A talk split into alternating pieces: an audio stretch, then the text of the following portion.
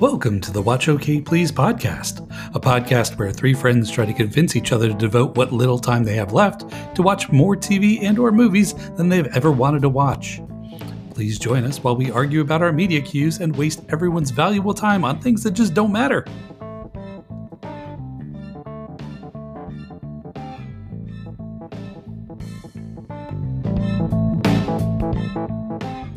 Howdy, Watchers. It's Dan, and thank you for joining us on another episode of the Watch OK Please podcast. It's a little surreal that we're already at 73 episodes. Thanks for sticking with us.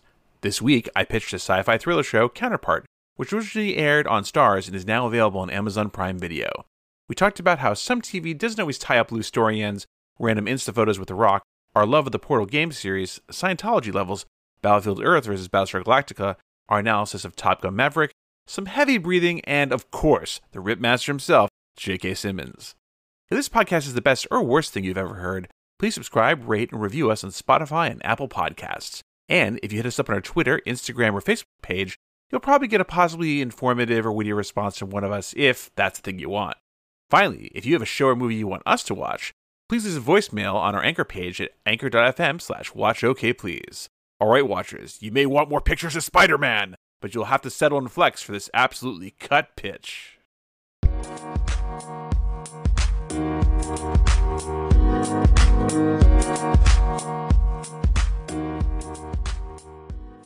Nine, Jason, I know what you're about to tell me after I begin to start this pitch.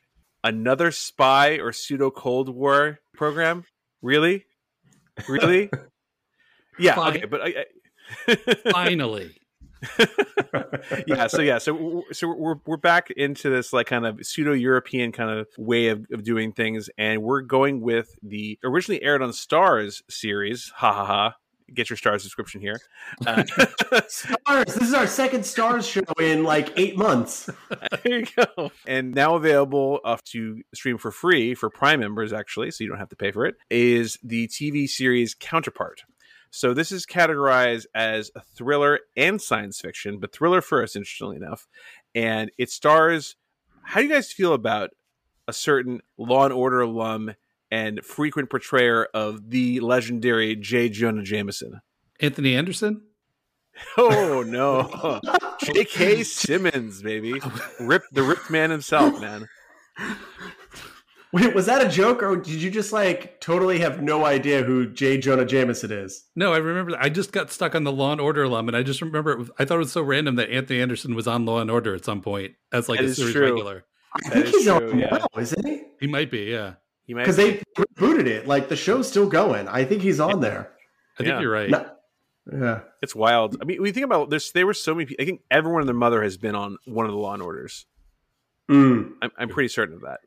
yeah. All right. Well, J.K. Simmons. I like J.K. Simmons. J.K. Simmons plays lead on this. There's a lot of different uh, uh, uh, alums out there from a lot of different, not just European movies and other TV, and, but there's there's a bunch of people that are all smattered through this series. You'll see a lot of familiar faces, a lot of character actors. So I'll go a little bit into the story here. I don't go too far in because there's again there's a lot of suspense and thrill that goes behind this. But basically, he plays the lead character Howard Silk, and he's just a, a quiet, nondescript kind of office worker who works for a United Nations based agency called the Office of Interchange. He's just a regular cog in the machine, so to speak, at this government place. And he doesn't actually know the bigger picture of what he's doing as part of this ag- Mm. as part of this agency. So lo and behold, you get introduced to the concept basically that there is more than meets the eye of what the Office of Interchange or OI is. And he's been working with his organization for 30 years. So he, he, he's been working there for forever, but he still doesn't understand a lot of different things. And so through a lot of different kind of build up and intrigue as it relates to, you know, what does OI really do? You begin to find out that the world that he is in is not the only world that coexists in this larger atmosphere universe. You'll find out there is a kind of a parallel Earth that is existing in tandem with this. So this is where the science fiction piece of it comes in. And so you he he gets to meet his counterpart. Ha ha ha! They use the word title. Ah, I, I feel like you just spoiled the whole show. Like how how long does it take to get to this point here? Again, there's there's so much more to just what I just mentioned in the show. The, Like the you find out there's an alternative planet ten minutes into the show here. Like oh, there's a, in the first in the first in the first episode it becomes very very apparent. But just knowing that it's there isn't the real mystery behind everything. Mm. there's so many other things that are happening. Why are things happening the way they are? Who is after what type of an ag- agenda?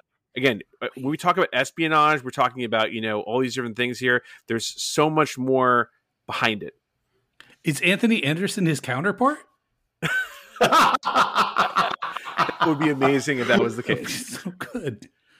well they're actually going to reboot twins actually it'll be jk simmons and anthony Makes perfect sense.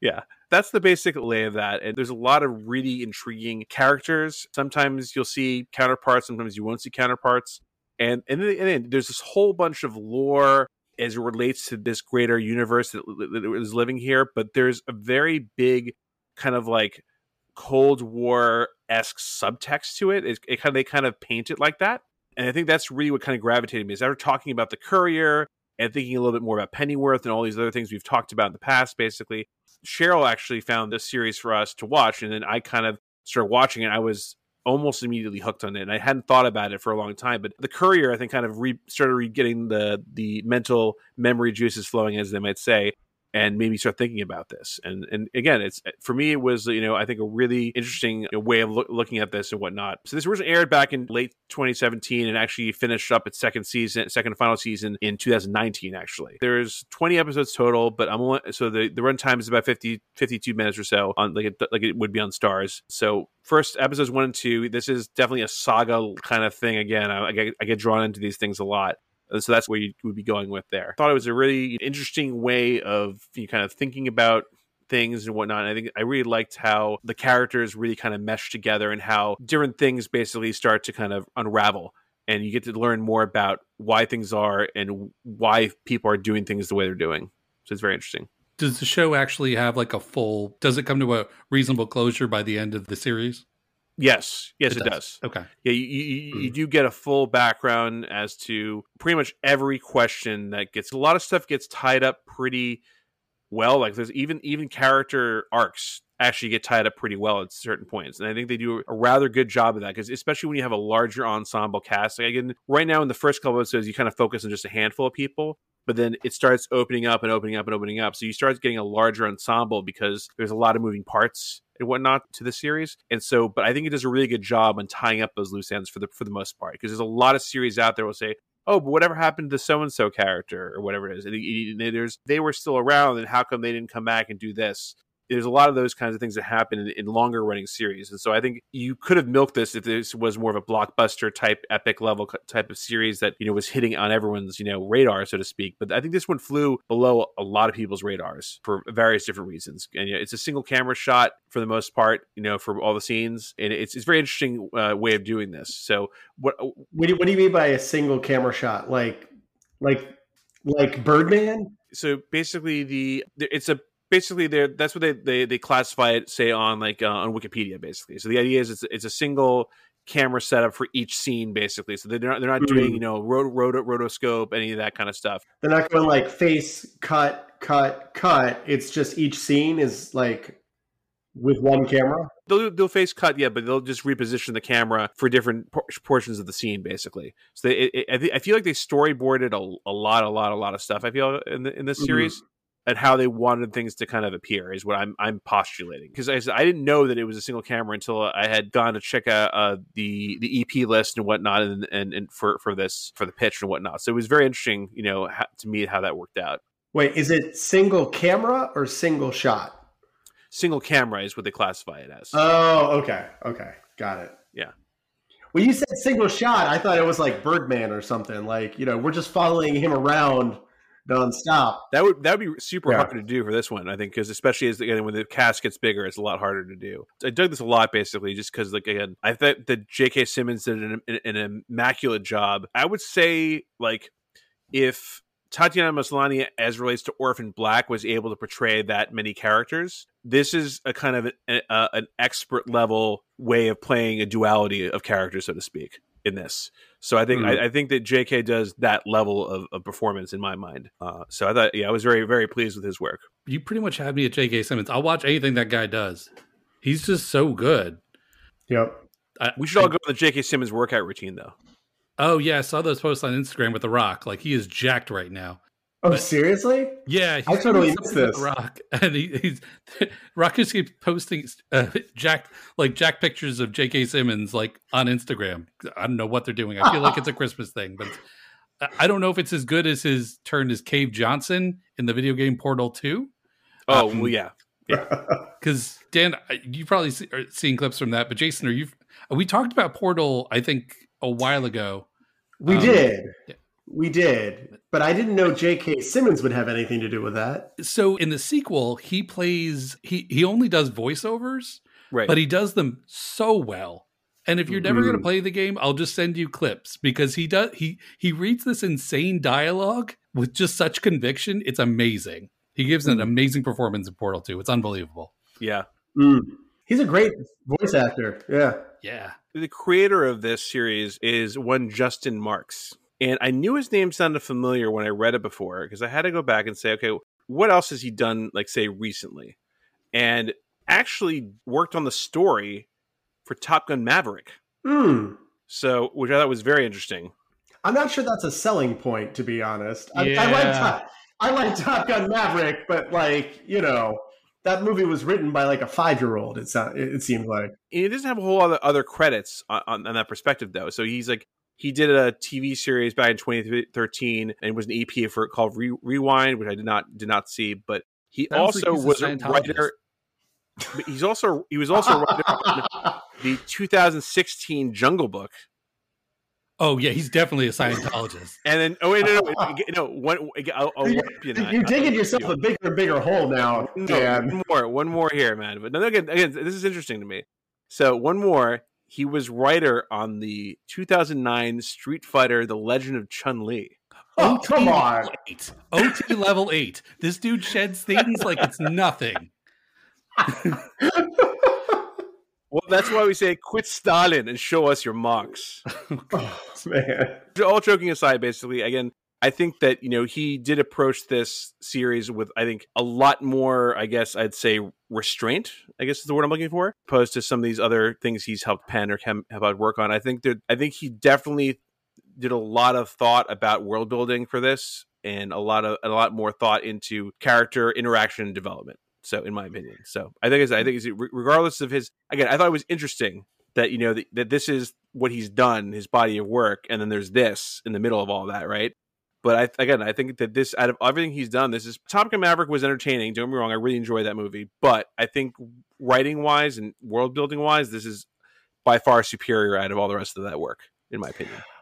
I don't know. Not nine has now got me thinking that this might be like some coded Scientology thing, right? Like, you know, it was like Battlestar Galactic. No, not Battlestar. Uh, Battlefield Earth, the John Travolta movie, It's hundred percent, yeah, that was 100%. right? Like, and it's all like Scientology mythology masquerading as a sci-fi movie. You know, I'm wondering if this is you know some level eight Thetan, whatever the I don't actually know the actual levels that they go through in the phony baloney Scientology. You know, this is probably like when you get to a level nine, they start telling you how really we're one of many planets, and you have a counterpart waiting for you on the other side. And You were going to say Battlestar Galactica, right? Earlier, I was, I was misspeaking. Yeah, I, I actually think you might hit, hit something because I thought the original Battlestar Galactica was written by a Mormon guy and it was sort of based on Mormon. oh, was it? Could- I didn't know could be making this up, but I, I vaguely recall reading that like the guy who created originally was Mormon and it was sort of based on Mormonism in some way, shape, or form, kind of tangentially. But like this idea of people wandering through the galaxy trying to find the like the best way- right. The, the best place to settle. So Oh yeah, I guess yeah. That's I could see the parallels with Mormonism. Yeah. I think it's deeper than that, but it's you know I mean, I thought you were going to just start playing or humming the riff to All Along the Watchtower. Is that what I thought you were going to do? So I don't know. I can do that for the feedback. Um, there you go. Yeah. All joking aside, basically, I mean, I think that could you make a a, a, a case on aspects of religion coming from this. Maybe to an extent with some of the characters, maybe, but I don't think that it didn't strike me as any kind of real allegory to specifically Scientology. But again, you know, I, again, once you once you watch the first two episodes, you could probably tell me differently. Fair enough. Hit me with Tom Cruise Force Lightning. like, like, like with Oprah. Am I the only one who hasn't seen Maverick? Because I'm not, I'm never going to see it. I don't. Why I don't, won't you see Maverick? I just I don't. I'm not. I I didn't like the first Top Gun that much. I like it was cool when I was a kid, but over I've never wanted to rewatch it, and I had no desire to see the new one. It just didn't appeal to me. Okay, like obviously the script is kind of stupid. I mean, they never actually say who they're fighting. Like everything is like literally like a like an 11 year old would think. Oh, we're gonna go fight the enemy, and uh, you know things like that. Okay, so they were talking about Thetans. Okay. Yeah, but but what is good about the Top Gun movie is the cinematography is insane. Like they do all these shots from an actual cockpit. Like if you just ignore the story and the characters, which are you know not very good, but you just look at the visuals, they are incredible. Okay. Forget the massive suspension of disbelief and just focus on the I guess the more technical parts of filmmaking. Fair enough. They literally stuck them in actual fighter jets. And so people will start like having to breathe really deeply and they get this thing where like their eyes would bug out. And that's because their eye they weren't acting. Their eyes were literally bugging out because they were being hit with like 7 Gs. Oh, wow. And we're like trying to breathe. It's really cool. Yeah. Just fast forward. You can watch it at home, so just fast forward through the dialogue. That part doesn't matter. Okay. Yeah, I mean, yeah, I mean, I, honestly, like, it's hundred percent a nostalgia play for people that like you know want to have they have these fond memories of Top Gun or have uh, fond memories of the '80s, even to a certain extent. And yeah, and I, I got sucked into that, and like I found myself actually enjoying myself while watching the movie. So that again, it, for me, it was like shocking. I went to the movie with zero or very low expectations because I'm like, I mean, this is a remake of a film that I think didn't even do that amazing at the box office when it when it, when it dropped. I think in the '80s, if correct me if I'm wrong, but yeah. But I went into it. I'm like, wow, I actually had a good time watching this. I was I was shocked. Fair enough. And I apologize for going on that massive tangent, but but so going back to counterpart, what maybe you said this earlier, but what year did it come out? Debuted in 2000, uh, late 2017 in December, and then the second season wrapped up in early 2019. Okay, and there's only two seasons. Only two seasons, ten episodes each season. Okay. And they're, like I said, 50, 50, 50, 50 something minutes per episode, basically. I went heavy on the J.K. Simmons early on because I had a feeling that that Nyan was a, was a J.K. Simmons, you know, man. But yeah, I think that I think there are aspects I think that both of you can take from this, you know, more personally, more less so the more general kind of thriller, sci-fi, pseudo Cold War intrigue kind of idea from this. And I think I think that you know, acting wise, I think I said a lot of people do really stellar. But for me, like I said, it was the way the world building happened and how the story build up w- was there. Kind of need to watch both those first two episodes. Unfortunately, I mean, obviously stuff gets more blown up as you go through the series. But I'm hoping that these first two will be enough to hook you. Is what I'm hoping. So. Mm. That definitely sounds up my alley. I don't know about you, Nyan, but I usually like sci-fi and I usually like thrillers. So this is definitely up my alley. I appreciate a good thriller, and I, I go back and forth on sci-fi, and but I'd never go back and forth on J.K. Simmons. So mm. that, that may just that made sell it for me. Honestly, may just be sitting there, you know, fawning over my man crush. There you go.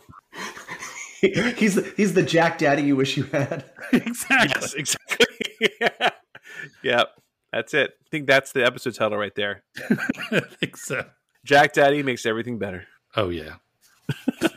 Looking forward to it.